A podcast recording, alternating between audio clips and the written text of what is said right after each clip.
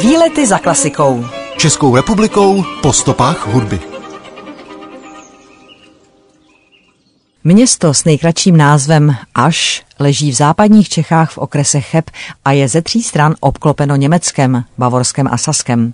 Ve městě je řada pamětihodností, například socha doktora Martina Lutera, která je jedinou svého druhu v České republice, či národopisné a textilní muzeum s muzejní zahradou. Až opakovaně navštěvoval německý hudební skladatel Robert Schumann, který sem jezdil za svou přítelkyní. Slavného hudebníka připomíná pamětní deska na místní hudební škole.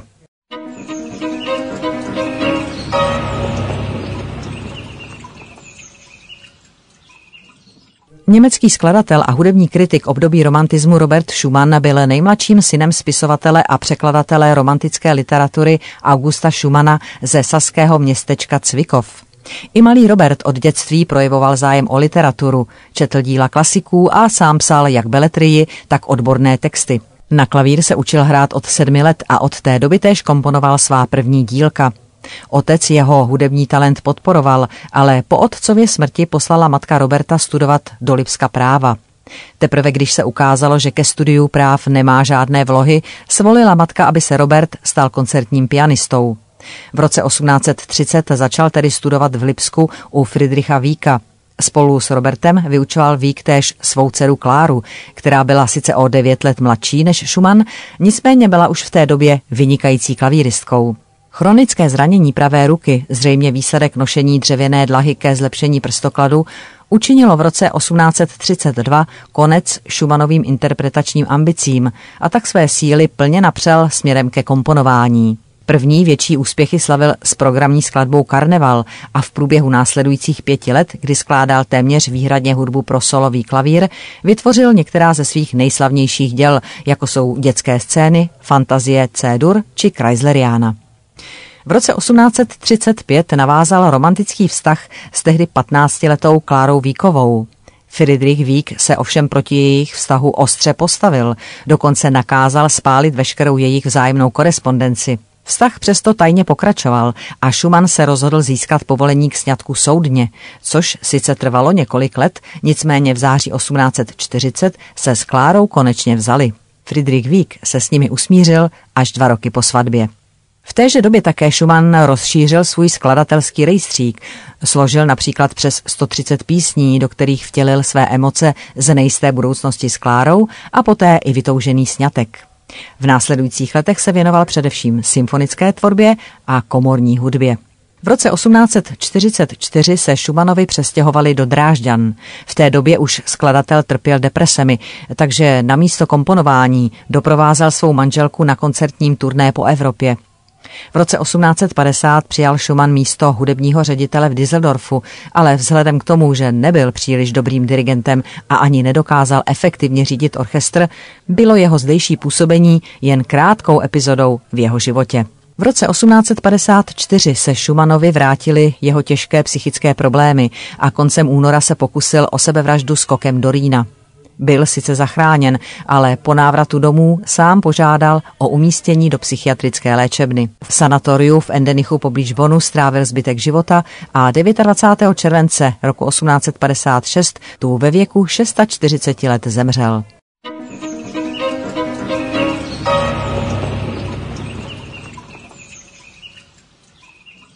Robert Schumann několikrát navštívil na svých cestách i české země. V devíti letech byl se svou matkou v Karlových Varech na koncertu pražského virtuóza Ignáce Mošelese. V srpnu 1842 se pak léčil v Mariánských lázních a Karlových Varech. Na přelomu let 1846 a 47 doprovázel manželku do Vídně, kde měla několik vystoupení a cestou domů do Drážďan absolvovali koncerty v Brně a v Praze, kde se Schumann seznámil s Bedřichem Smetanou. Při této příležitosti představil v Praze s velkým úspěchem svůj klavírní koncert – Sám dirigoval orchestr a Klára hrála solový part. Svého času pobýval Robert Schumann také v Aši, kde navštěvoval v letech 1834 až 35 svou přítelkyni Ernestine von Fricken. Městu věnoval svůj známý cyklus Karneval, kam začlenil tóny v pořadí ASCH. Na památku velkého skladatele byla v roce 1901 odhalena pamětní deska na místní hudební škole. Tato umělecká škola v Šaldově ulici dnes nese jméno Roberta Schumana a v roce 1992 k německé desce z roku 1901 přibyla i česká. Schumanovo dílo je velmi rozsáhlé, čítá více než 180 písní, čtyři symfonie, mnohé nástrojové koncerty, kantáty, oratoria, sbory a řadu vynikajících děl komorních. Obdivuhodné množství svých děl věnoval Robert Schumann i dětem. Evidentně přikládal hudební a muzické výchově velkou důležitost. Ostatně s Klárou měli spolu celkem osm dětí. Zdánlivě k takovým kompozicím patří i Schumannův 13-dílný klavírní cyklus dětské scény z roku 1838. Jehož části ovšem v některých případech vyžadují zběhlost už zcela vyspělého interpreta. Typickým příkladem romantického klavírního kusu je pak část tohoto cyklu s názvem Snění, která se dočkala mnoha úprav v podání skvělých interpretů jako samostatný koncertní kus.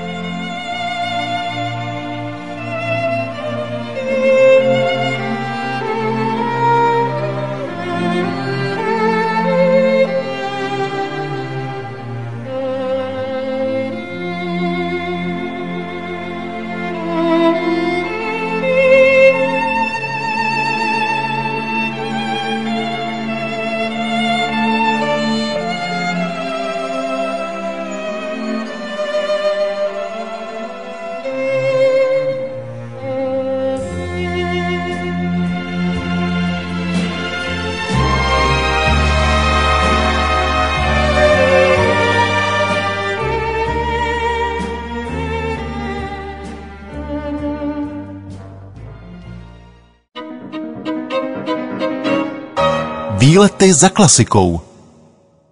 Město Aš bylo dlouhou dobu uváděno jako nejzápadnější město Česka. Dnes toto prvenství získali nedaleké hranice. V historických dokumentech je Aš nazývána také jako Aša, Aše, ale první zaznamenané jméno je Aska. Název města vznikl z německého názvu ryby, Lipana, die Esche, který se objevuje ve znaku města. Až do konce druhé světové války byla používána německá verze jména. Teprve po vysídlení Němců z Československa bylo rozhodnuto, že obce s německým jménem budou přejmenovány, respektive bude užíván jejich český název. Ažské území až do roku 1000 patřilo do takzvaného Regia Slavorum, tedy země Slovanů. Až byla pravděpodobně založena v 11. nebo 12. století. V roce 1270 získal ažský kostel řád německých rytířů a z té doby pochází také první zaznamenaná zmínka o Aši.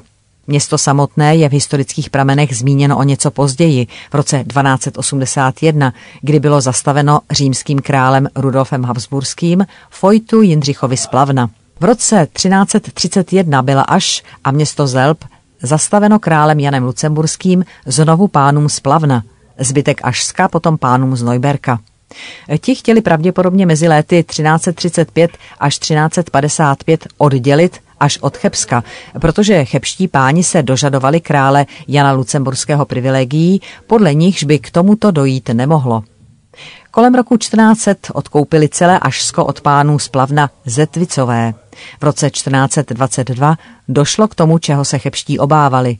Císař Zikmund předal celé Ašsko Zedvicům jako mužské léno, čímž bylo definitivně Ašsko odděleno od Chebska a stalo se fakticky autonomní. Zetvicové poté ovládali Ašsko po více než dalších 500 let. V novodobé historii se do života města zásadním způsobem zapsala první desetiletí 20. století. V té době byl v Aši silně rozvinutý textilní průmysl a z Aše se stalo silné průmyslové centrum. Bohatství ašských továrníků podporovalo propagandu Konráda Henleina, což vedlo k posilování jeho sudeto-německé strany a přebírání moci v okrese. Po jejím sjezdu 5. května 1938, kterého se účastnilo 21 tisíc členů, začali čeští obyvatelé město opouštět. Kvůli síle ašských nacistů, kteří postupně přebírali moc v celém ašském okrese, bylo Ašsko obsazeno jednotkami Freikorpusu a de facto připojeno k německé říši ještě před podepsáním Mnichovské dohody v noci z 21. na 22. září 1938. Čeští policisté byli odzbrojeni a společně s českými úředníky a německými antifašisty převezeni do Bad Elstru. 3. října 1938 vstoupili do města jednotky Wehrmachtu a o několik hodin později je následoval sám Hitler. Během druhé světové války se situace nejen v Aši, ale v celém Ašsku značně zhoršila. Textilní výroba ztrácela na své síle kvůli úbytku obyvatelstva a německé úřady postupně zastavovaly novou výstavbu ve městě. 20. dubna 1945 vstupují do Aše americké jednotky a osvobozují ji. Válka skončila, ale problémy ne. Po složitých desetiletích druhé poloviny 20. století skončila textilní éra Aše po pádu komunistického režimu v roce 1989. Vstup do 21. století znamenal pro město novou stavební éru. V centru města přibylo množství nových moderních polifunkčních domů. Byla rekonstruována budova staré radnice, v sousedství byl vysvěcen památník vyhořelému evangelickému kostelu, v jehož blízkosti stojí také jediný památník Martina Lutera v České republice. Byly upraveny parky v okolí historické rozhledny na vrchu Háj i parky ve městě. V letech 2013 až 14 došlo i na rekonstrukce německých památníků. V roce 2014 byl rekonstruován památník Friedricha Schillera, dokončena rekonstrukce Gétova náměstí a po pěti letech jsem byla vrácena restaurovaná kašna se sochou básníka Johana Wolfganga Géta. Výlety za klasikou. Českou republikou po stopách hudby.